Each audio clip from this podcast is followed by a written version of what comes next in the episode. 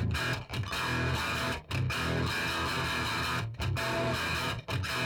you.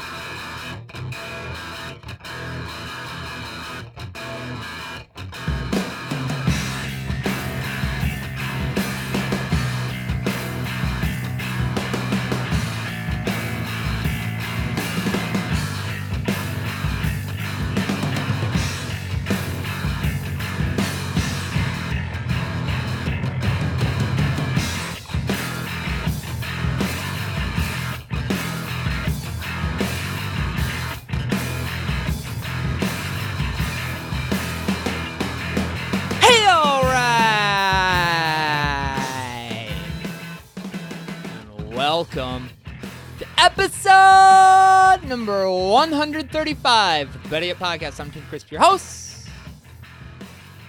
Better Yet is a long form interview podcast featuring musicians talking about influence, talking about writing, and talking about being around.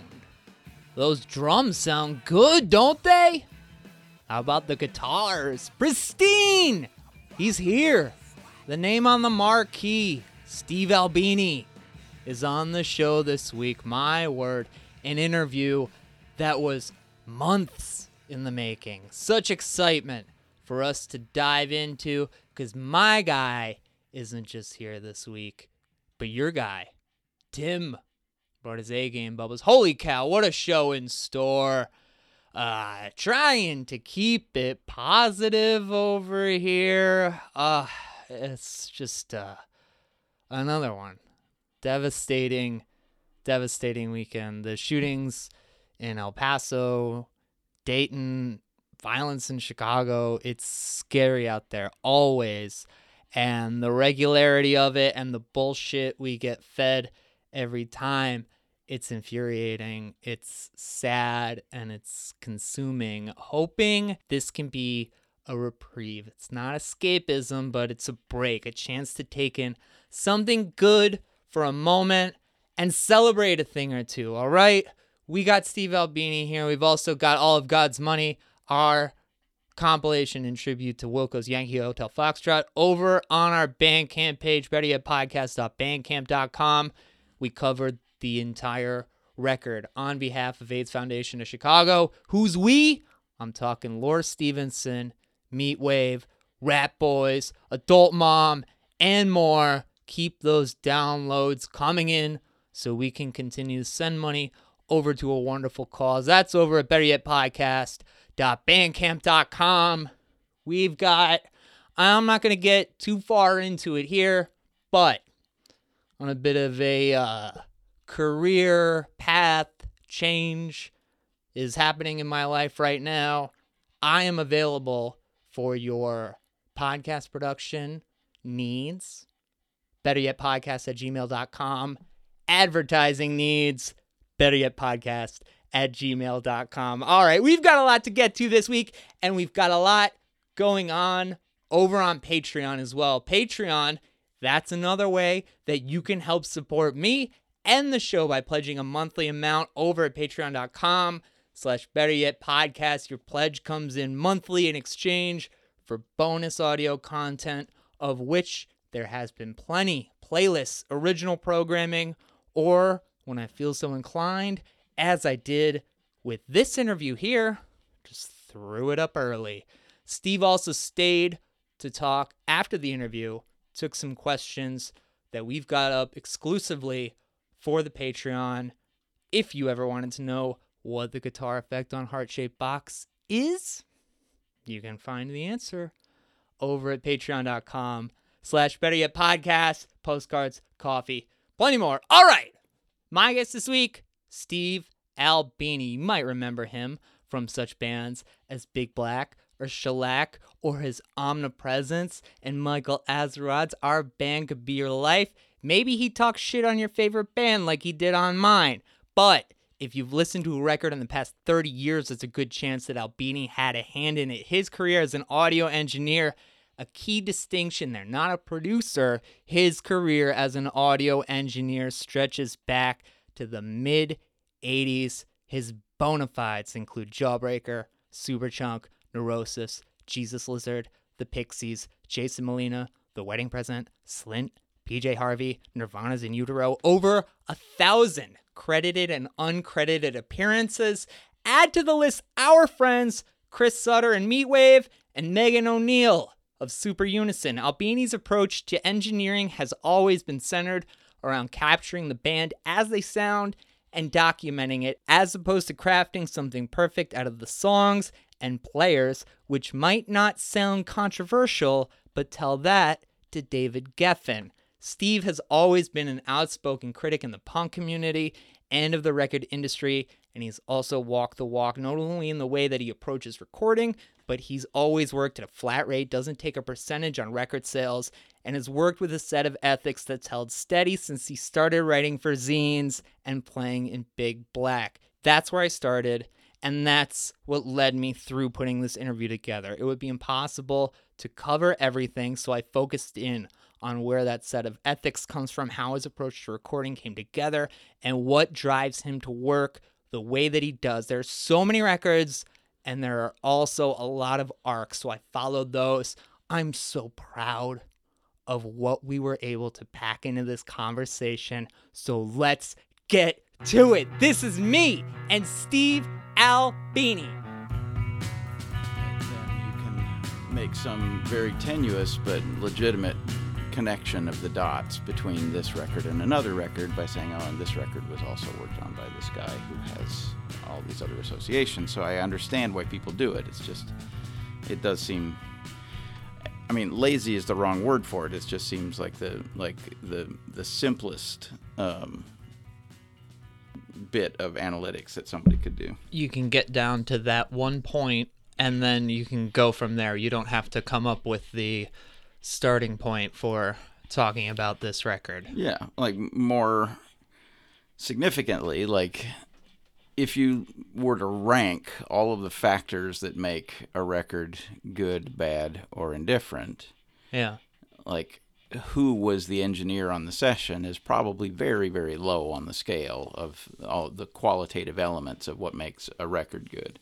And if you think of records the way I do as being sort of artifacts of the long arc of a of a career, uh, you know, like the records are just, you know, moments or you know souvenirs of that whole arc. If you think of it that way, then in the span of the whole career of the musician or whatever, then that one detail about that one record becomes sort of vanishingly insignificant. you know? Right.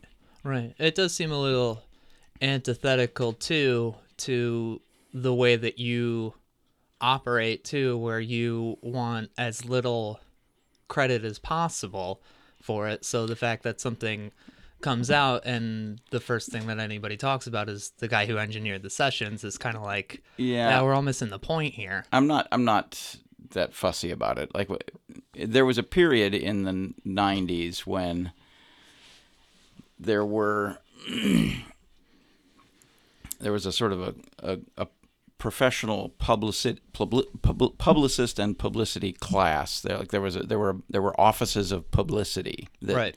where people had either independent publicists or there were record labels that had publicity departments and where there was an active effort to promote everything through every channel that was open. And um, that was a very aggressive marketing effort that was underway uh, and that all of that stuff felt imposed to me. Like if you asked a band like how would you like to build your fan base the band would say we would like our fan base to discover our music like it and then like us as a result Right. right that's just Yeah. that's just the way everybody perceives their music right but the professional class of publicists wanted people to be sort of tricked or co- co- or coerced into discovering music and then like it accidentally you know Right. like it's like we just want you to buy this record and then if you like it that's great you know uh-huh. uh, and so I've, I, I that's part of my distaste for marketing in general um, comes out of that exposure to things being aggressively marketed and promoted to me and it just made my skin crawl. I just really you know and i didn't want to be as much as that stuff irritates me i presume that it irritates other people. Mm-hmm. and i did not want to be a vector of that practice you know. Well, I find it I find it interesting to think about it in context of when you're talking about when you have a major industry behind all of this, mm-hmm. and then you fast forward to now where yeah where the industry has collapsed and everybody is sort of running mom and pop shops for everything right, but it's, it's almost like the the places like that were underground and independent then places like Matador or 4AD have kind of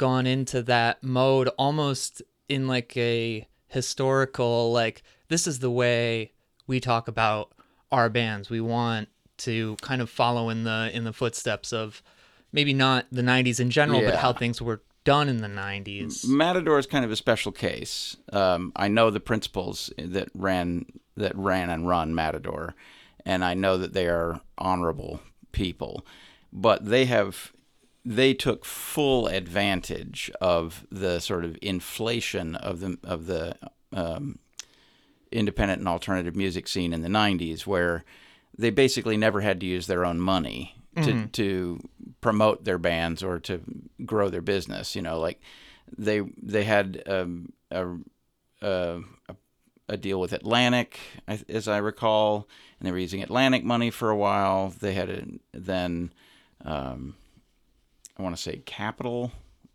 bought Yeah. 50% stake for like tens of millions of dollars you know so right like they were not one of these um, street level independent record labels like all the labels in Chicago, for example, like Sure. Drag City, like Thrill Jockey, like Kranky, like Touch and Go, like you know, Skin Graft and Invisible, like the like all the all the record labels, the independent and underground record labels in Chicago, like were entrepreneurial, independent businesses where their relationships with the bands were the critical element and they you know they weren't using outside capital they weren't using outside uh, mechanisms basically. They were they were doing it uh, out of their garages in a sense right?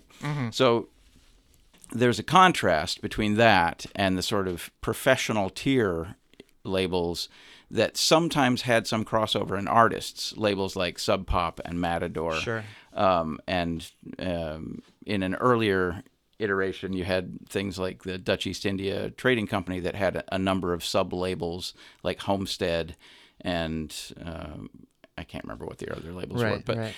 or even like the the Warner Brothers, like they have Sire, which is just like specifically for, you know, bands like the Ramones or yeah, the Replacements. Eventually, but even those were yeah those are those are either imprints of another bigger label or they were semi-autonomous labels that were functioning with a bankroll that was much larger than their business probably warranted right and that was due to the aggressive sort of uh, amoeba-like enveloping of music scenes that the major labels were actively engaged in. Like, Uh-huh. You know, there was a there was an um, an underground heavy metal scene where there were a bunch of independent uh, metal labels and a bunch of bands that were putting out their own small imprint record labels and cassettes and tape trading and fanzines. And all that was a like a burbling underground. That was like a, a viable underground scene. And then as soon as some of those bands started to get any notoriety they were just sort of immediately like like bought up by bigger record labels and in the heavy metal scene that was always seen as a step up like that was always seen as that's a much more mercantile much more mercenary kind of scene than Right. the punk underground and the experimental music underground yeah, metal. you don't have to justify why you did this thing No. to sell more records. yeah it's all i mean it's all it's it's pretty it's pretty apparent from the kinds of people that make that music and the kinds of audiences that they uh, catered to and the kinds of things that they did on a professional scale that you know they aspired to being big and Uh-huh. you did that by moving into the mainstream it, that was less obvious in the underground and on the independent scene, where you had bands that were ostensibly making music for its own sake, where you had people that were ostensibly being true to a set of ideals that inspired their audience to like them in the first place, you know, and so that's why the the sort of the gray area between the independent labels, the truly independent labels that operated as entrepreneurial small businesses, and then these sort of imprint labels that uh, and some of which started out as these small entrepreneurial record labels and then got you know enveloped by the major label mechanism. That was a pretty disheartening period. Yeah um, it seemed like it was particularly disheartening for you well what what inspired me about punk rock when i first encountered it was that you had all of these fucking freaks and weirdos and just like borderline people, like marginal people that couldn't function in straight society. And they had chopped out a little enclave where they could function uh-huh. without having to cater to the squares and the norms and the straights. Like you could have like these extremely flamboyant people living their genuine selves without having without concerning themselves at all about propriety, right? Mm-hmm. So that was what was inspired me, me. That that was the stuff that that turned me on and made me think that I want to live in this my whole life. Yeah, you know? sure. And then when that started being co-opted into the mainstream and all of the rough edges were being polished off, I started to realize that even people that looked and sounded and talked like me could have were for sale to a degree mm-hmm. and that that was a depressing realization. Now, I mean, I've rationalized an awful lot of that behavior among my friends, um, but it always and still feels like a, a bit of like a letdown when I realize that we had so much that functioned autonomously and independent of the sort of square power structures that was just abdicated for you know that was just surrendered yeah. uh, at the at the first uh, you know at the first nibble of anybody who wanted to be a genuine profiteer uh, you know just a surprising number of my peers and cohort just decided to go for it right you know? right and that was a depressing uh, that was a depressing era you know yeah let's go let's go back a little bit when, um where did you grow up you were in Montana. I grew up in Montana. I my I moved around a lot when I was a little kid, but I did m- most of my formative experiences were in Montana. From the you know I I landed there when I was like eight or nine, and then uh-huh. I stayed there through high school, and then I left from there to go to college at, at Northwestern, and and that's when I came to Chicago in, in 1980. What did your folks do? My father was a research scientist. Um, he at the time we when we moved to Montana, he was doing research into the science of forest fires, doing computer modeling of forest forest fires. Uh-huh. Um, it was groundbreaking work. Um, it was really some of the very first stuff like that that was being done using large scale computer modeling for very complex problems like that. Um, what then, did, did he a, is he a doctor? What's what's his background going into something like that? He worked in the aerospace industry before that. He has several degrees. He has a PhD in um, aerodynamics, and he has a had a master's in philosophy, I think, and then he had a, a I think he might actually be a doctor of mathematics as well. Wow. When, he was one of the very in the late fifties, early sixties. Um, computer science wasn't its own um, wasn't its own discipline. So it was always in the math department right. uh, instead of the applications for computers. They were concerned primarily with the function of computers at that point. So it was yeah. all considered mathematics. And he was one of the very earliest people to program in the language Fortran, which was the, the earliest complex computer language. And uh, so in, in the late 50s and early 60s, he was working um, with computers to do some of the first predictive models of aerodynamic behavior for wow. companies like the Hughes Aircraft Corporation and uh, very General Dynamics and and he's got a philosophy. This sounds like pretty intense intellect to grow up with. He's the easily the smartest person I've ever met. Wow. Yeah, easily. Um, he and that was a pretty common um, uh, opinion among people who knew him, especially among his work peers, like the people that worked with him. Yeah. Um, like his, his reputation was that he always wanted the hardest problem, you know. Wow. yeah, and I that's a gene I did not inherit. yeah. Well, it seems like there's a little bit of like the uh, the math and the mechanics that probably go into what you're doing now. When you got into audio engineering and stuff like that, were you finding yourself sort of just diving into the the mechanics of the audio being an, an a recording engineer is a byproduct of me having gotten into punk rock and then being Right. in a band. Uh, sure So those were the the motivating factors. I wanted to be in a band.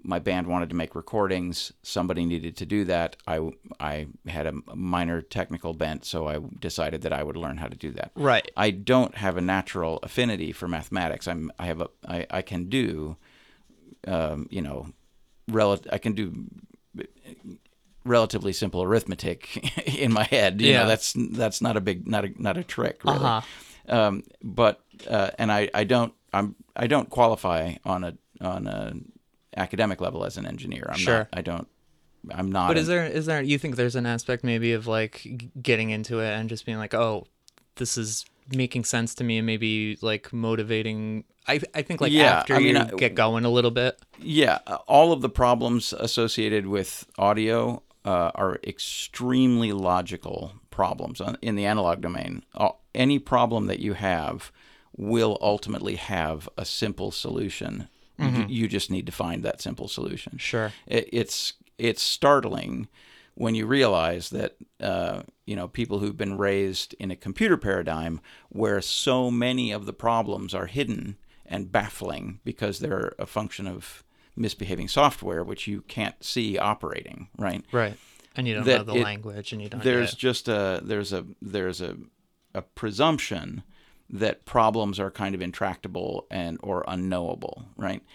And I came into audio engineering at the end of the analog era where everything was still sort of rooted in electromechanical principles where you know you you trace the wire and see where the wire is broken Right, sure, basically sure.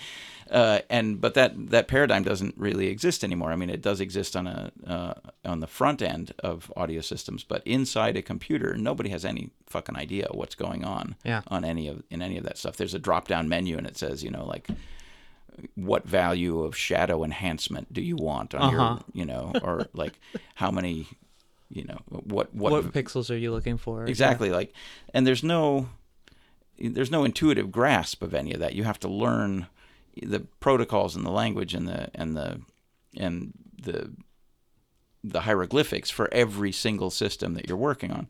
Whereas in the analog domain everything is very straightforward. It's all laid out right in front of you. You can follow the signal chain. You can check every contact. You can you know there's a there's there's a logic to it which suits my personality. Like i like to be able to solve the problems concretely. Yeah. And then once they're solved i don't have to fucking think about them again you know so was there how does punk rock come to montana? Or were you were you musically inclined before that and then? I had no interest no specific interest in music. I had you know like a glancing exposure to music like everybody does just through my you know like my brother had a hard rock record collection. And so Sure. like i had heard the who and aerosmith and led zeppelin and that sort of stuff but they like they didn't register with me. Um uh and then i started picking up um clues about punk rock in magazines like Rolling Stone, which at the time were still covering a pretty wide spectrum of music, not just like sort of mainstream pop music. And uh, and then I got introduced to the Ramones. A friend of mine had a tape of the first Ramones album, and that that record literally changed my life. Just hearing that record gave me a perspective on music and on life that I would not have had otherwise. And then I started wanting to make music myself, and my me and my peer group we decided to start a band. We started a band, and it was of course a disaster, but you know Uh-huh. it was it was, was totally called? worth. Just Ducky was the name of the band. Oh, okay. Totally worthwhile experience yeah um, you know, just to, just getting your feet wet in any way, and it was just really was. I recommend it even if you never want to pursue music, I recommend trying to put a band together. You know, Yeah. just because it's as a social exercise, social experiment, it's pretty great. So when you talk about, I guess you refer to punk as being for freaks by freaks. When Yeah. you find it when you're in high school, I guess what like are you? There's a the uh, the feeling of of mutual understanding between. I mean, you look at the Ramones; they're freaks. Mm. Yeah, exactly. Yeah. I mean, they're they're a perfect enc- encapsulation of what what I thought the punk rock scene could do. You had, uh, you know, uh, like a, a hyperactive kid, Dee Dee, who's like, you know, manic, you know, also degenerate junkie, probably couldn't keep his life together on any real level, but Definitely not. but in that band, he was amazing. Mm-hmm. You know, uh, Johnny Ramone, obvious maniac. You know, like like had an utterly unique way of playing guitar, and absolutely rigid and fixed in his ideas. They just happened to be very good ideas. Yeah. You know? Yeah. And then uh, Joey, who was just this sort of lost romantic figure, you know, like everybody knew somebody like that who Uh-huh. was, you know, like, you know, Just so wanted to be a singer, and- yeah. Right. couldn't really sing, didn't really matter, you know, Mhm. like Yeah. just all of that, all that stuff, everything about that that band was really inspirational to me. Like the more I thought about it, the more I thought, yeah, like you could live your whole life that way. you know? Absolutely. So, so when you came to Chicago uh, to go to Northwestern, did you come? You went. You went for journalism, right? Yeah. Would, did you come for that program, or was that program an excuse for you to come to a place like Chicago? I I didn't ever anticipate having a life uh, in music as a career. Yeah. Um, so I wanted a saleable skill, and I liked writing, and I liked the idea of journalism. Like my, I had a kind of an idealized notion of what journalism was, and so I I wanted to. I majored in English too, so yeah, so did I. So uh, yeah, and, and Northwestern had a, a respected journalism program. Yeah. that, you know, so there were three schools that were in contention: uh, Columbia, New York, Columbia, Missouri, and Northwestern University. All three of those had were considered very good journalism schools. Uh, and the only reason I knew that is because I went to the local newspaper and I asked a couple of editors there, "What are the good journalism schools?" Yeah, And, uh, sure. That's what they all said. uh, so do you think like because you you come in and you start doing bands pretty quickly, you also start writing quickly. Is I'm sure that the the journalism is influencing the fact that you are you thinking about like you want to catalog or you want to express your opinion about things. Obviously, you express your opinion. I never, loudly. uh, yeah, I never equated fanzine writing with journalism. Right. Like I never, th- I thought of, I always thought of fanzine writing as a, as an extension of the arguments that you would get into in bars about bands. You know, like you would try to turn your friends on to cool stuff, and you would, um, you know, you would run down the people that you thought were being out of line. That like that's Right. what you did in in conversation, and the, the fanzines were just an extension of that conversation in my mind. You do I- the the latter part very loudly though, and I, I think that that's I mean, I I understand the perspective that you're that you're trying to be part that everyone is is a part of a scene, mm-hmm. and that you want that scene to do well. And so there, I understand the sort of cheerleader aspect of some fanzine writing, where like they like Maximum Rock and Roll, for example, which was the sort of the pinnacle of the fanzine world at, at the time, uh, had a policy that they wouldn't print negative reviews. They would only print reviews that were explanatory or descriptive of music. eh, But if but it, they, they wouldn't print reviews that were judgmental about records. On the other end of the spectrum, you had fanzines like uh, Disaster and um, Conflict and Forced Exposure, who were unrelentingly critical of the of bad music Right. and unrelentingly exuberant about good music and, and good bands and I and that was seemed to me to be a much more useful use of the the the medium that you could distinguish between something being bad and something being good seemed like a plus to me. That didn't seem like a drawback. That didn't that seemed like a feature not a bug. Right, right. So when you're, I, I, what I find interesting about that writing for places like Forced Exposure and Matter is that you really lay out your beliefs about punk and honesty and integrity and those all continue to kind of guide your career path and it's it's it's wild to me that this all starts when you're in your early 20s Yeah, I mean, I would. I'm certain I haven't I haven't revisited it, much of that stuff that I've writ that I wrote back then. My suspicion is that I would that I would find issue with a lot of it now because I'm I know more. And Right, I'm- and sure. I'm you know I'm, I'm more tempered now, and I think I, as is true with most people, I thought I knew it all um, when I you know when I knew very little, and so I'm I'm certain I would be I was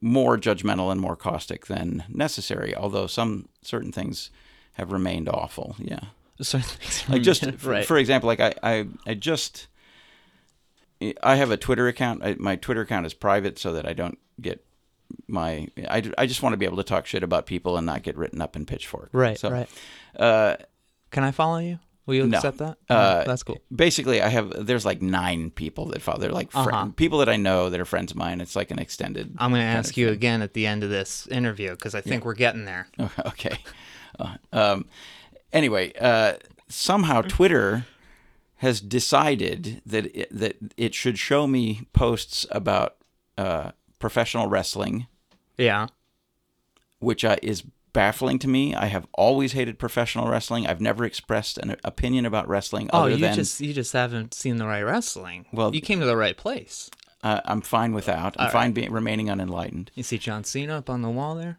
And, all right. Anyway, Okay. I'm, I'm Uh, distracted. So the, apparently, there's some weird progressive politics, um, pro wrestling nexus that I was unaware of, and Yeah, somehow, somehow, I, you know, like um, there's a tendril of that that's attached itself to me somehow. I don't, I don't get it, but oh, uncle, yeah. Mm-hmm. Um, but uh, just today, I saw like three or four posts uh, about Jane's addiction which I don't know if there's maybe there's some significant anniversary coming up or whatever. But Jane's Addiction was awful then. They're awful now. There's no reason for me to revisit my opinion of Jane's Addiction. How Uh-huh. how the fuck did Twitter decide that I needed to hear more about Jane's Addiction? Like there's some some weird calculus in play here. They mm. make when you, know. don't do when you don't do enough on there, when you don't have enough people that you're following or interacting with, they make the conclusions for you. So they think, okay, this guy likes music. Well, it's the there's 30th no other music. There's no other music in the world than Jane's Addiction. Yeah, no, I mean that's just that's an example of something I would have hated then, right. and but not for reasons that I couldn't articulate, but because they were awful, Uh-huh. and I still hate them because they have remained awful. Nothing in the intervening thirty years has made them less awful. I agree with you there. Um, but I do think you know what you harp upon during that time is the aspects of integrity and honesty, and as we were talking about earlier, with major labels coming in, and you didn't really go that route. You've also sort of been steadfast in this idea that I am not a producer. I'm an engineer. I don't take production cuts. I don't believe in that. Those sort of moral things that have have continued to guide you. I just don't find too many people um, holding an opinion for as long as they have, and that not being a negative thing. So I'm wondering Well, what it is with yours. Well, I I disagree. I think there are an awful lot of people who think like I do about all of these things. It's just that mo- most of them don't happen to be professionals. You know, uh, there is a a very strong incentive when you get involved in the production of records. Uh, there's a finan- very strong financial incentive for you to take every avenue of income that you can.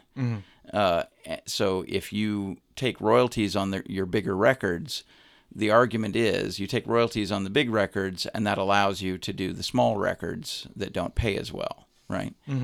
Uh, I I don't I don't buy that, and, and also I think the taking of the the royalties in the first place is unethical. So like I'm not going to do a small unethical thing where somebody can afford it, so that I have a cushion and I can then indulge other people. I just indulge everybody, you know. uh, I like my job, so I do it all the time. And if you do, even if you're not making that much on a per record basis, if you make a shit million records, then you can, you know, you can chop out a living. And I, I'm fine chopping out a living. I don't need to be a millionaire. I'm mm-hmm. comfortable as a working stiff. I like my job. I like doing it every day. Nothing about that seems like a drawback to me. And that's you know i'm sure that you you could walk down this block and find a hundred dudes that feel exactly the same way yeah my job is fine it i earn enough at it i'm i don't have crazy ambitions to get you know beyond that or be the ceo of my company i'm happy Yeah. you know doing my job and i th- i think that's perfectly reasonable perspective it's it's just unusual because I have at certain junctures had the option of, you know, making a shit ton of money off of one record or another. Right. You know, Um, when you're doing Big Black, you make Atomizer and then also Bulldozer and Racer X with Iain Burgess, and then you also do uh, part of songs about fucking with John Loder, uh, two people that you cite as being hugely influential Yeah. on your engineering. Um, can we talk about those two specifically? Like, what was yeah. it? Well, okay. Bearing in mind that in the late '70s, early '80s, recording equipment and recording opportunities were not ubiquitous. Like if you were a band and you wanted to do a recording of your band, it was a real fucking process. You either had to, you know, find a studio, convince the studio to let you do a session there, scrape the money together, go in there, you know, you're in this alien environment, you're with this person that doesn't get your music, who's got probably got a, a beard and a ponytail, you uh-huh. know, and like there's no you know, like there's no rapport. You're in this alien environment. You you, you know you're paying through the nose what what is likely money that you can't afford to spend, and then you're rolling the dice. Like maybe this rec- recording will represent us, and maybe it won't. You know, and at that time, there developed a kind of um, peer group with the bands in every locale where there was an active scene there were one or two guys who uh, who were sympathetic to the bands uh, as engineers and could take them into the studio and do um, recordings with them that were respectful, that respected whatever the eccentricities of the band were, that didn't try to like, you know, didn't try to get rid of what was innately cool about those bands. Right. Iain Burgess was that guy in Chicago. Like he was a friend of all of the bands in the scene. There's another guy in, in Chicago named Tim Powell who did location recording. Oh, okay. So like Tim Powell would bring his gear to your band practice setup uh, room and set up his gear and do a demo recording of your band, and that's how a lot of the early bands got their recordings made. Bands like the Effigies and Naked Raygun, and there, there's a there's a brilliant live album that was done in the closing days of the Oz Club, the punk club Oz, called Busted at Oz, and that recording was done by Tim Powell Okay. at the club with part of it was done with the doors barricaded because the police were trying to shut down the gig um, so like in every scene in every town there was a guy or a couple of guys who made themselves available to the punk bands and would go out of their way to do sympathetic flattering recordings of those bands right so and Yeah. in Iain's Chicago, not going to be like clean up the tone, like your guitar's too distorted. Exactly. Like Right. he, he, if he, if a band wanted to, had some perversion that they wanted to capture, he was into the idea of capturing that perversion, right? Yeah. So, and if you go to if you go to any city in America, there would be a guy like that. In Minneapolis, there was a guy named Brian Paulson who was, you know, a friend of the band's. He played in the band Man Sized Action. He had a little portable recording rig that he would bring and record bands. He worked at a warehouse for the a record distributor. And at night, he would use the warehouse as a recording space and record bands in, in this warehouse. Use the acoustics of this uh, warehouse as his recording studio Yeah. um, in the Milwaukee Madison area, there was Butch Vig who ran Smart Studios and Sure. eventually became a famous record producer. But Yeah. but he started out by being another guy in a band who was sympathetic to guys in the bands, you know. And so he did all of these incredible records with bands like the Appliances and Killdozer and Die Kreuzen and uh, Laughing Hyenas, and like he did all these fantastic sounding punk records, which really are the reason that he ended up being contacted and being used by the grunge bands that eventually started to become famous and built him a really big reputation. Right, your your predecessor with Nirvana. I didn't know he recorded Die Kreuzen. That's cool. Um, So like right. Iain Iain was that guy in Chicago, and uh, John Loder was very much that guy in London. He Yeah. built a studio. Uh, he was an associate of the band Crass. He had gone to college with some of the members of Crass. Uh, he was actually in an early experimental group with the members of Crass called Exit. They were they were like a, a performance art experimental group. Um, yeah, that was like early seventies. yeah, that would have been early mid 70s. And then when he opened uh, Southern Studios, Crass were kind of the linchpin band of that scene, and they were funneling all of their bands through there. He also did, he and his studio also did all, a lot of the early Small Wonder and 4AD um, and Beggar's Banquet, like all the early independent scene. Um, uh, Cherry Red, I think, as well. A lot of those band, a lot of those small independent labels were doing their recordings at John's studio because he made himself available, because he was sympathetic, because the results were good, and he didn't, you know, he didn't interfere with the aesthetics of the bands. And so those guys were inspirations to me as an engineer. Seeing them work, uh, seeing the results that they got, like the the records that Iain Burgess made for the bands that he worked with in Chicago Those are are so they're. Yeah. fantastic. Those Naked Raygun records are incredible. The Digits records are incredible. Just yeah, I mean, simple, straightforward, sympathetic, uh, and respectful. You know. And the same is true of the records that John Loder made. Like the records that he made, those Crass records, Crass label records, they're blistering records. Just you know, just unre- unrelenting records, and super clear, super crisp sound. You know, I just respect both those guys. Not not so much on a technical level, but on uh, but definitely on a technical level in some respects, but mainly because their perspective was that the band's got it right Yeah. the band walks in the door with their shit together and they have it right and my job is to put that on tape and then let other people hear it and see how great this band is like that and that that attitude was at odds with the sort of training and perception of professional recording at the time which was that there were archetypes like there were this is the way a bass drum is supposed to sound. This is the way you know there is a there is a procedure for recording a guitar and this is it you know bass guitar is always done this way.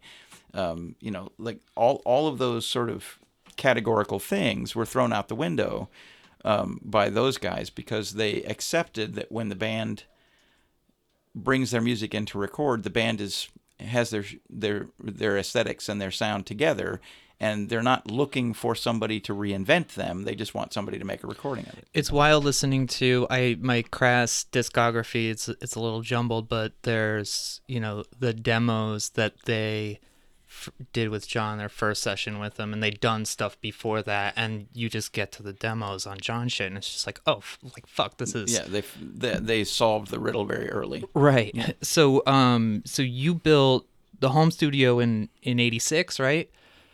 Yeah, eighty. I bought the house in '86 with the intention of building a studio in it, and then uh, the the first sessions that we did there were the Big Black sessions for the "He's a Horse" single and the songs about fucking album.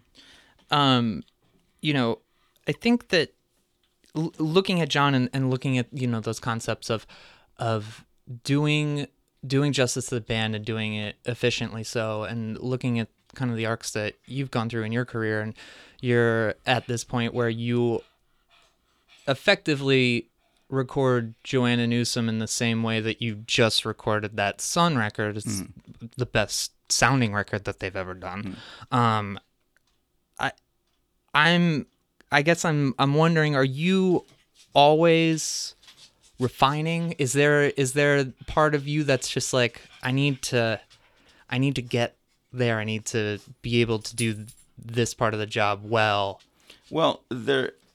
After you've made a few dozen records, you start to think you've got everything figured out, and you know, uh, and then you every now and again you stumble on something like there's a problem that you haven't encountered before, and then you realize, well, there's a whole lot of stuff that you don't know, and then so there's you go through these kind of stair steps of like thinking thinking you have your shit together and then being humbled by some problem that's you know that that stops the session and makes you know disappoints everyone in the room.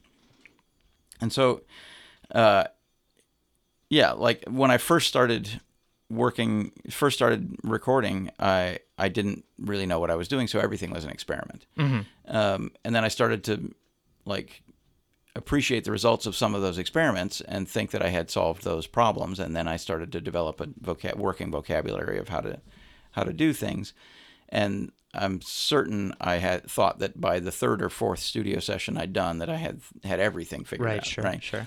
And then you know you're just repeatedly humbled by um, your your your hubris and and then so a, a few years ago I I I was in a, a period where I was feeling kind of jaded about my job. Um, the the sessions that were surprising to me were kind of few and far between.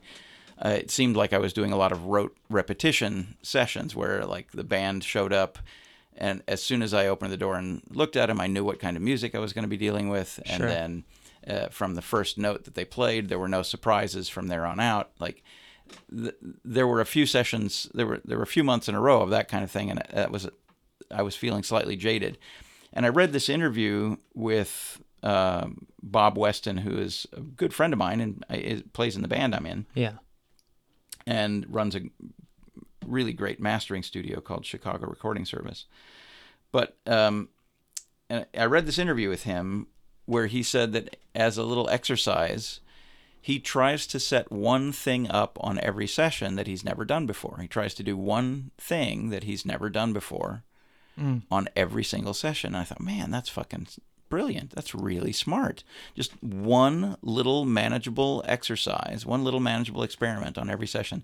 No matter how routine the rest of it is, there'll be this one thing that you know that you didn't know before. It might be something trivial like a choice of a microphone or some specific about the positioning of a microphone or you know like the the way certain uh, elements are balanced into a composite sound whatever it is there is something that you can come up with where you can give yourself an opportunity to learn on every single session. It can be the most mundane most rote most typical session and you can still create an opportunity to learn right? So as when i read that i thought it was brilliant and i immediately stole it. I immediately adopted that as a uh-huh. as a technique.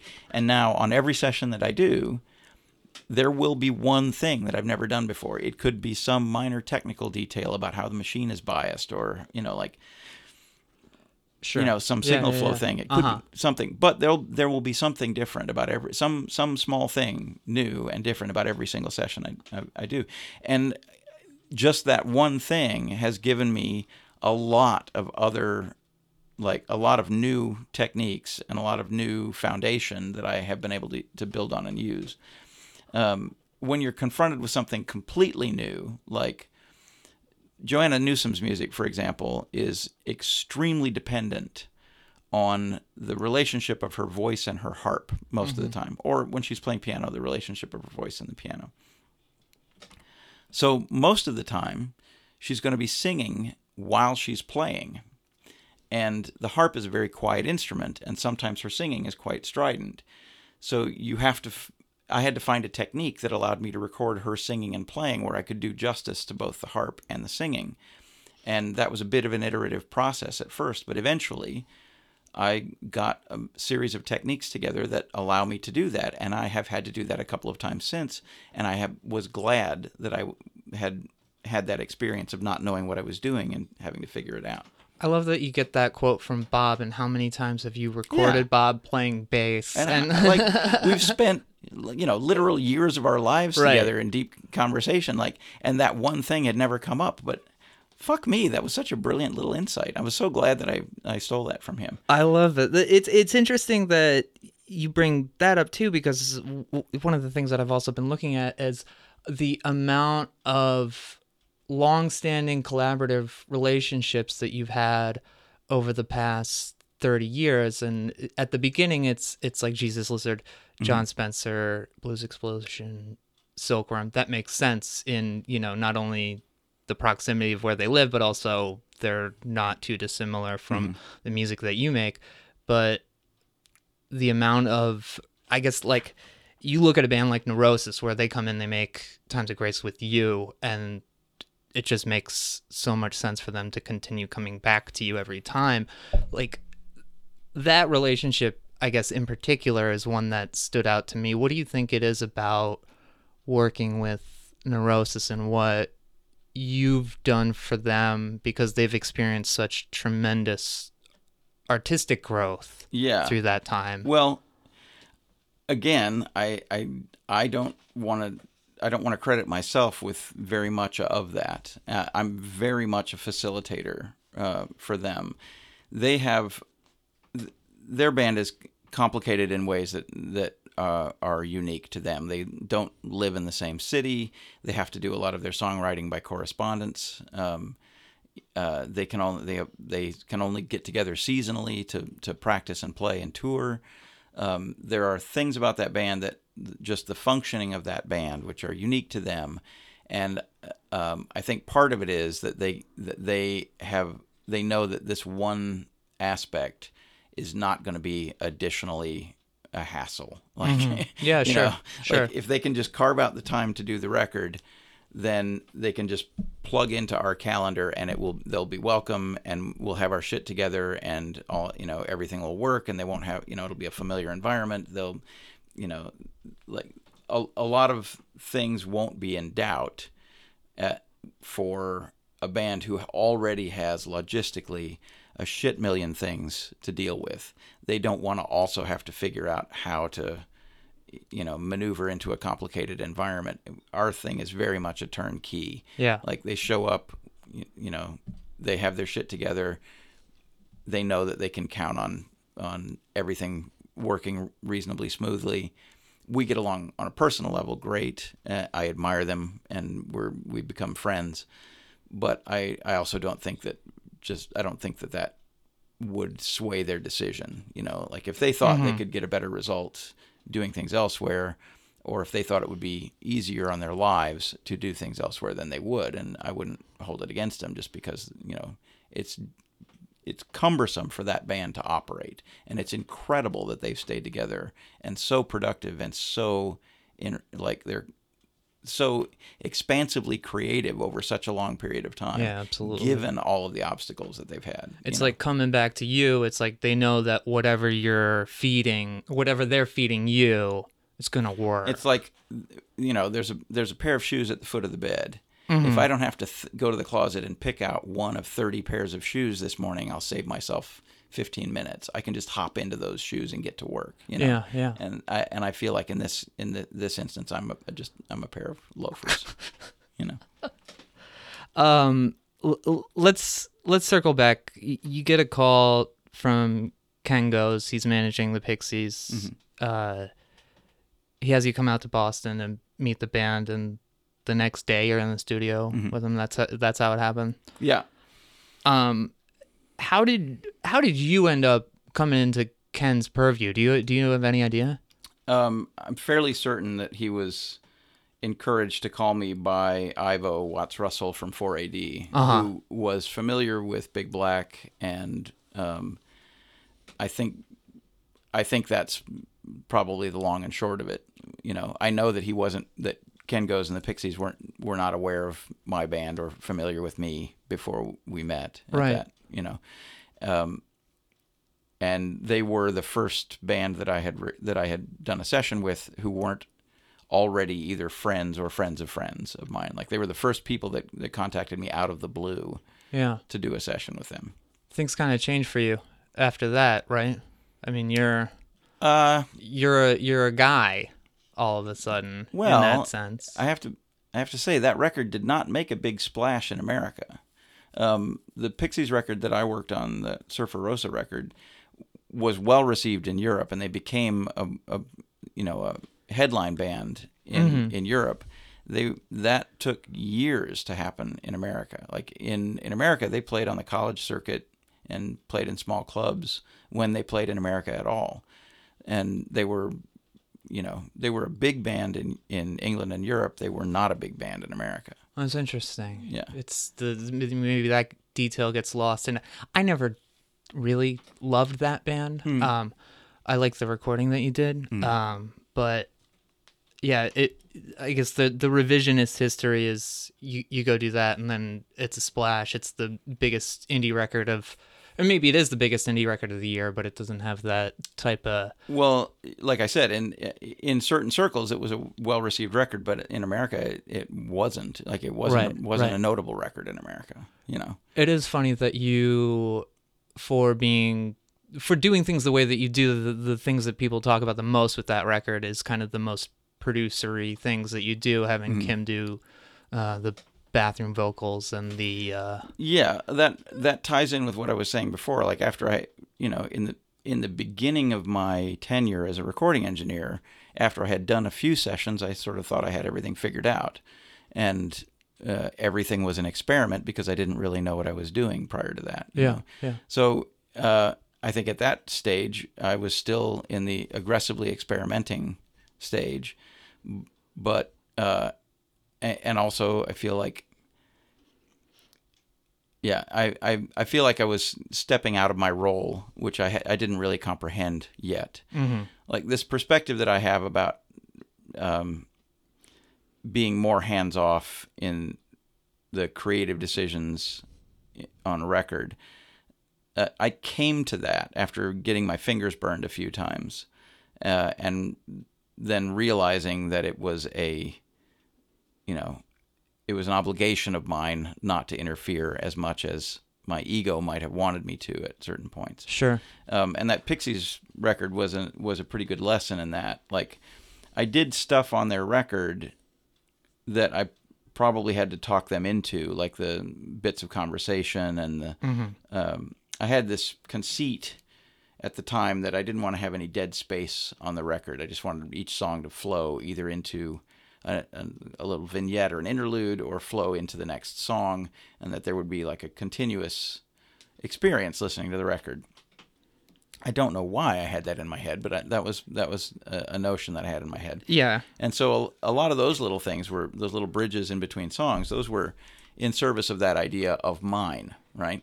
And I saddled the band with that idea, and I'm sure I talked them into it, and I'm sure that they, you know, in in a they they're agreeable people, so I'm I'm sure that they you know went along with it because they wanted to be wanted to go along, right?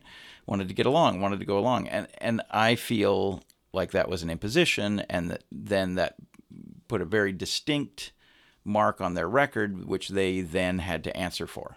And I know that they had to answer for it because in every interview Everyone, sure. Yeah. they would bring it up, and then they would they would have to say, "Yeah, that was Steve's idea," you know. Uh-huh. And I started to feel like the more I realized what I had done, the more I realized how intrusive it was and how wrong it was for me to put my fingerprints on somebody else's records to that degree. Um, and I I felt bad that I had interfered. Uh, you know, the net effect of it could be you could pass a value judgment on that being good or bad. That's fine, but on a personal level, I just don't want to be that guy. I don't want to be the guy that comes into the room and tells people what to do. yeah. Yeah. You know. Um, I'd say the, you know, one of the paths that follow up that record is you're working with bands, like for example, The Wedding Present mm-hmm. or Helmet, who was on Interscope, and mm-hmm. and then PJ Harvey was on Island. Mm-hmm. Was there?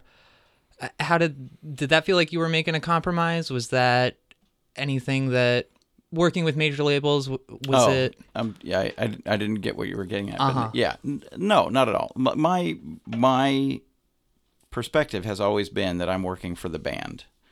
The band will have encumbrances with management and record label and stuff like that that are none of my business. You know, um, so if I'm working for a band who happens to be on a big record label, my sympathies are still with the band, and I'm still going to take my direction from the band. Uh, the fact that the money might be cycled through a record company is immaterial. Yeah. Nirvana is kind of a special case, though, right? 'Cause you're Nirvana was a about special case in that they specifically wanted to operate separate from the record label. Like they didn't need the record label to pay their bills for them because Uh-huh. they, because they were bajillionaires. Um, so they they hired me directly. They paid me directly, and I didn't really interact with the record label at all. So when they would it have been differently? Was the uh, was them paying for the session? Was that their own idea? or Was that yours? I'm tr- I'm going I'm trying to only ask you things that haven't been asked you Yeah. about a million times for this. we we discussed that as a method. We discussed that as a method in um, correspondence and on the and I talked it over with Kurt on the phone.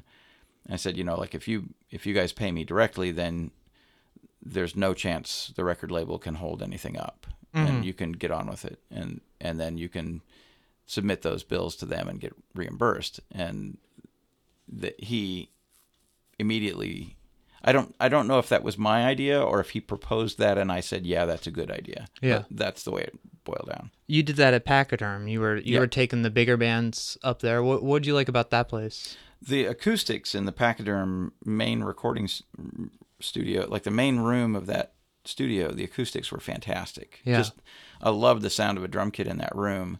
Um, there were a couple of smaller rooms uh, adjunct to the studio that also had interesting acoustics.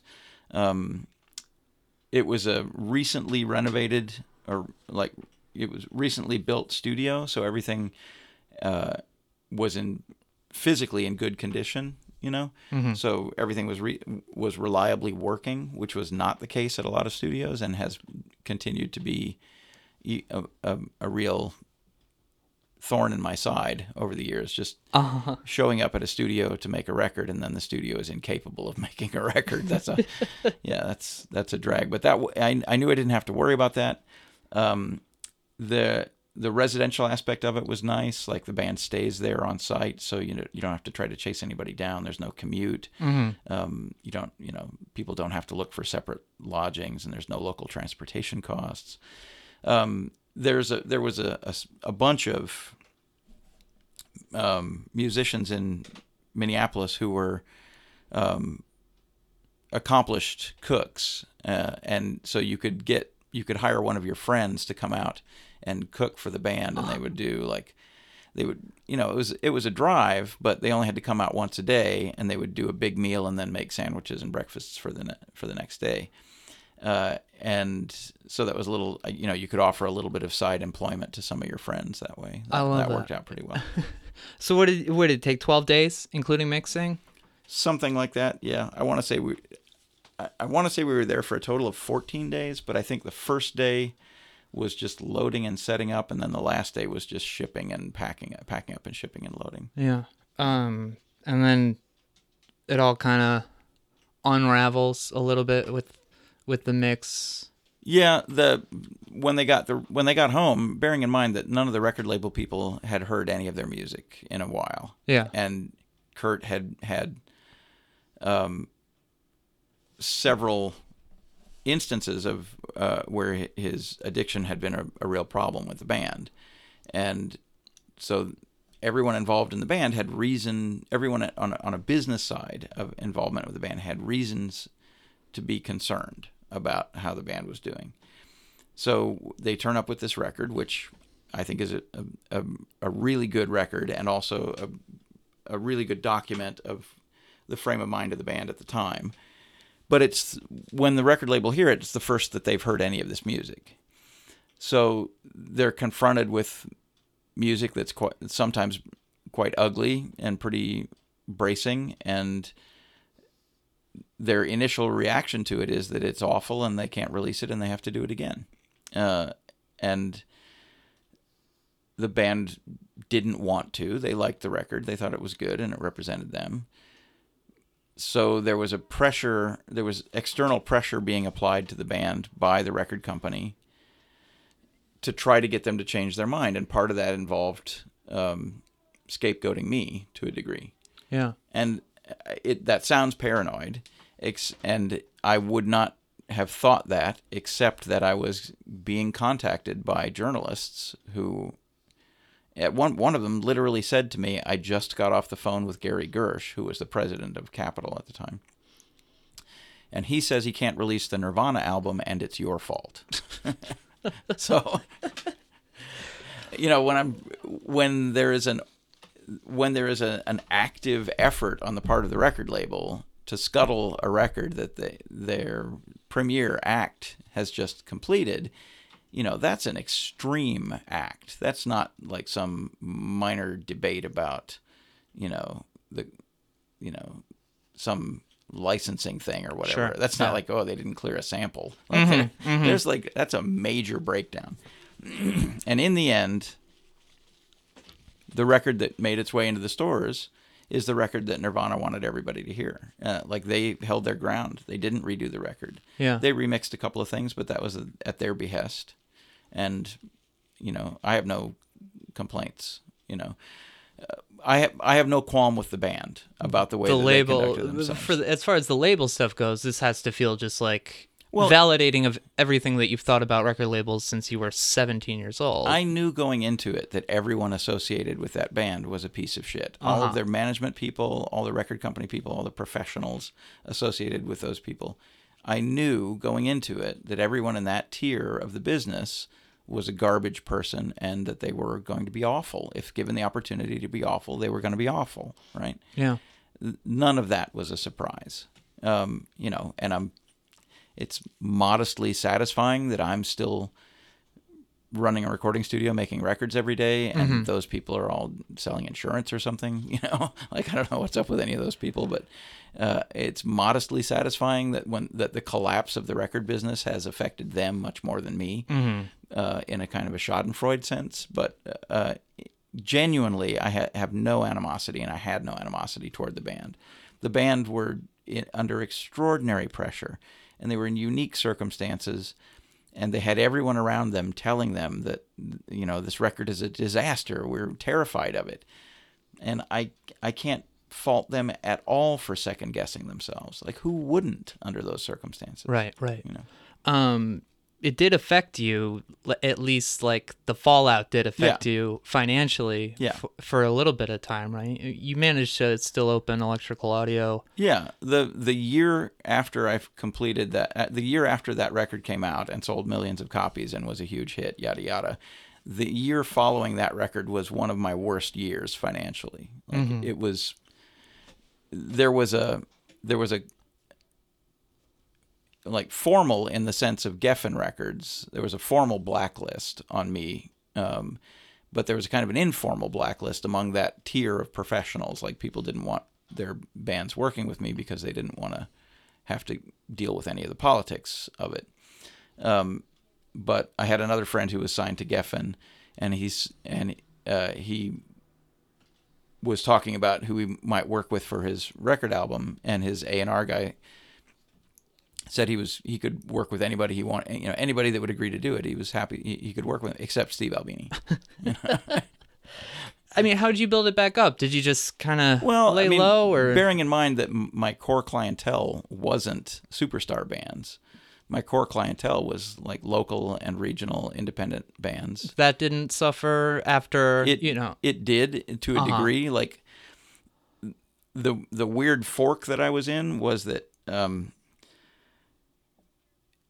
as had happened with Butch Vig and other people who had worked on some records that had achieved big mainstream su- success, um, a lot of people just presumed that I would be out of their league, that I wouldn't be available, right?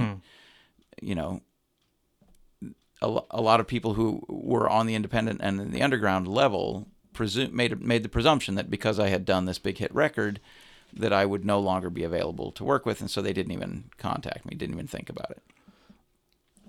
Then at, at the other end of the spectrum, all of the mainstream like uh, major label artists were being actively discouraged from working with me because of the potential political problem with the record label or whatever the perceived fallout from the Nirvana thing was. So there was a period there where uh, my core clientele, which was the underground bands, had kind of dried up because they thought that I was out of their league. And then the occasional influx of decent money from you know from the bigger acts that dried up as well. Um, but you know, I I survived. Whatever. Yeah. Do you take any like? Th- th- there was a Michael Caine quote about Jaws: The Revenge, where someone asks like, "Have you seen the movie?" And he's like, "I haven't seen it, but I have seen the house that I bought."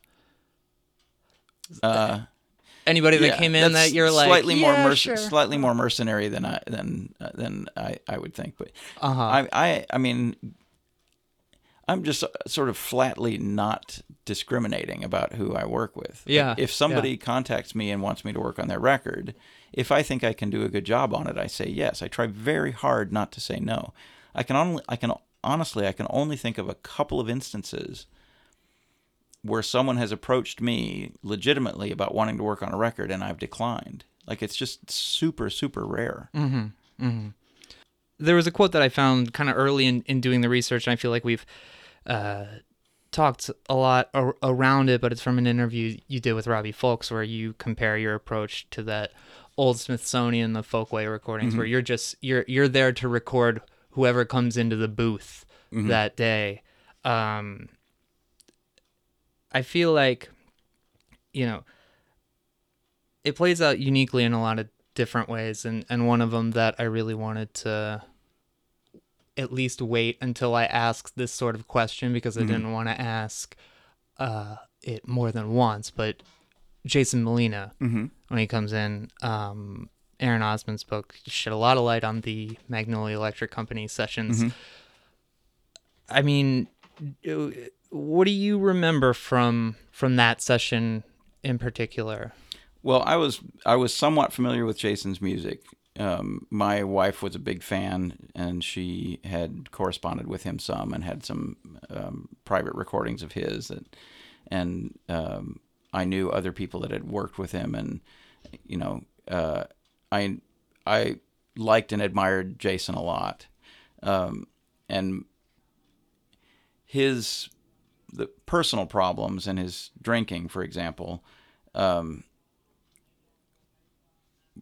the the problems that those that that caused, I was pretty well insulated from. Like the sessions always went smoothly. There were no catastrophic breakdowns in a session that caused us to bail on a recording, for example.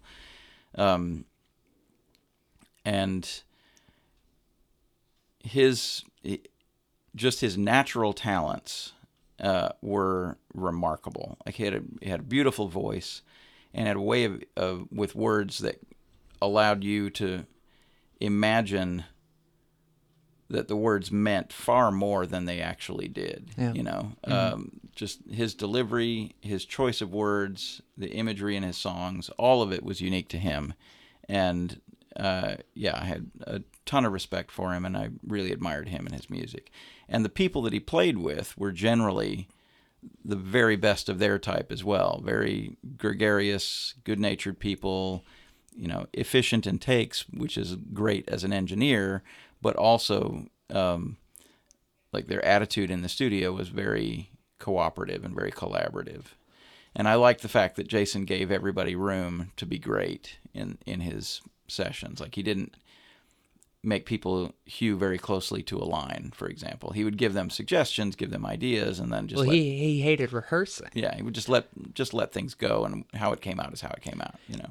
I, th- it's really funny to to look at how much he did to sort of muck up that process, you know, bringing in a different slide guitar player and Yeah. having people there to do harmonies that he just didn't write and Yeah.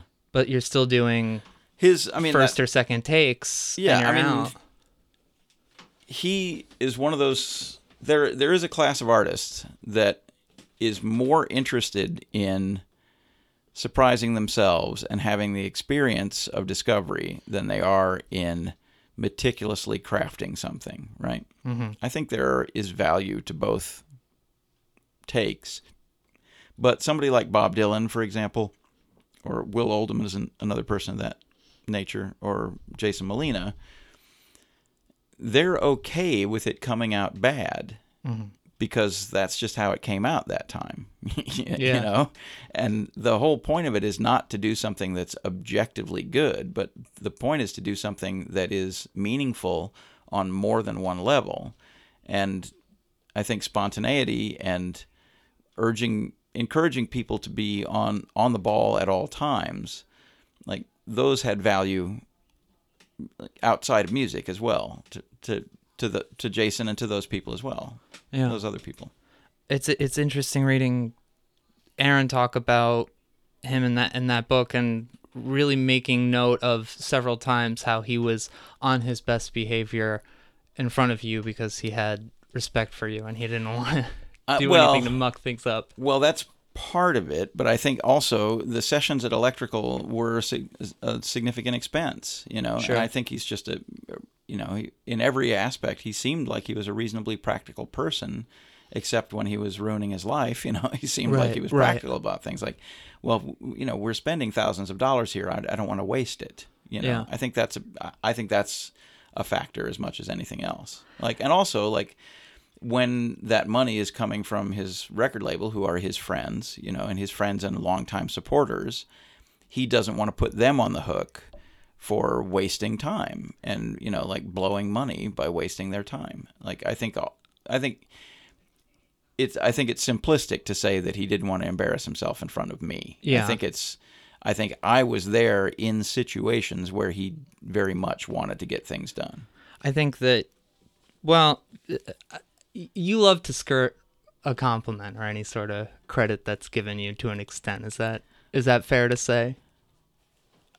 I don't like indulging vanity. Yeah. And whenever someone wants to compliment me, if it's something that I legitimately did, I, I, I bask in it and then feel guilty later, you know?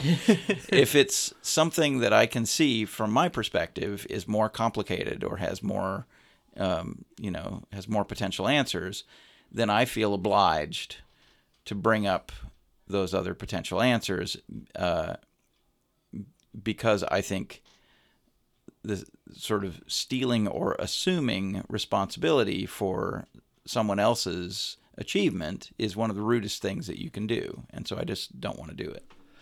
um but there is there is a really interesting uh moment in in this podcast in particular where Megan O'Neill from Super Unison finished mixing Stella with you and then came straight over and we did an interview. And the uh beaming light that's coming off of her during that interview is it's a really nice moment that I got to uh take part in. And I, I, we we just talked about your wanting to divert a little bit in terms of uh, you know indulgement and and patting patting yourself on the back, but you know having young people come in and make records with you you know people who have been wanting to do it for however many years uh, is that something that you that you get to take in a little bit and feel What's- good about?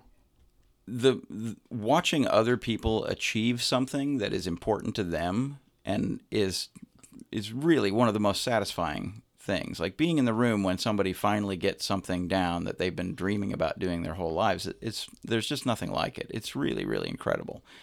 You know uh you f- you feel like you are there at somebody's proudest moment and you just feel it, it's really rewarding. That's I I say often when whenever like me being paid to do this comes up, like you're paid in ways other than money. And one of the ways that you're paid is in getting to be there for other people's really important life experiences. Like other people achieving something that is that means the world to them and that just gives them such a, a, a sense of accomplishment and a sense of satisfaction and being there being being able to bask in that is uh, priceless. You know, that's that's Yeah. the best part of my job by far. That's amazing. Um, so you're gonna hang out for for a minute and answer a couple Patreon questions for Sure. us. Is that correct? I, I, I don't have to know anything about Patreon, right? I don't know anything about Patreon. Oh, don't worry. I will tell all of my listeners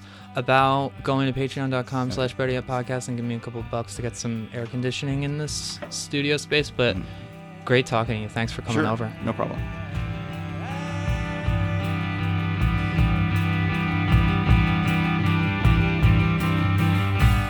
All right, hey, that was an experience. You know, I spent so much time with Steve's body of work and really investigating it and I came in with two goals. One of them was to get as whole a perspective as I could in an hour long interview, which, despite not even mentioning shellac by name, we got into the goods. But the other thing that I went into this interview saying is I don't think that this is going to be an extremely emotional interview, but if there's even a tiny bit in there, I'm going to feel very good. And what I wasn't prepared for was just how on the nose that emotional content would be. The last few minutes of that conversation just flat knocked me over. I listened to it again and again and talking to Steve, it wasn't something that I considered as a thing that could happen when I started this podcast. But once I did, once I said, oh, maybe, and then went for it, in a very Albini fashion, he was very quick to respond and to say yes. He was not easy to schedule, but the conversation that we had and the way it came together, it is a wonderful documentation, and I'm so proud of it and so thankful. Thank you to Steve for coming by and for staying to talk on Patreon. You want to hear about Kurt recording vocals for In Utero? You want some PJ Harvey content? That's over at patreon.com slash better yet podcast. Would encourage you all to go listen to Shellac, listen to that big black discography, comb through those all music credits. There's something in there for everyone. You can find Steve online at electricalaudio.com. If it's something you're thinking about doing, go for it. You want to find him on Twitter? Just scroll through my followers. We're following each other now. I'm at Better Yet Pod. We're not really following each other. Subscribe to this podcast on Apple Podcasts. Follow us on Spotify. We're on Stitcher and Bandcamp. Better Yet Podcast.bandcamp.com. All of God's Money, a compilation in tribute to Wilco's Yankee Hotel Foxtrot, is up there. The website is betteryetpod.com. And thank you so much. Thanks to Steve. Huge thanks to Taylor Hales and to my research assistants, Pat Nordyke, Lior Galil, and Carrie Crisp. Also to David Anthony. Thank you, Chloe and Lily. And thank you all. Alia, Albini did not record this, but I am on a fucking kick. Come back next week. Thanks, Bubba. How many special people change? How many lives are living strange? Where were you while we were getting high? Slowly walking down the hall, faster than a cannonball. Where were you while we were getting high? Someday you will find landslide in a champagne supernova in the sky. Someday you will find me caught beneath the landslide in a champagne supernova, a champagne supernova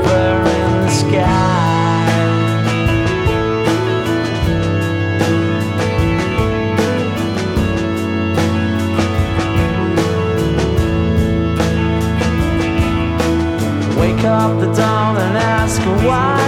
A dream, a dream, she never dies. Wipe that tear away now from your eye. Slowly walking down the hall, faster than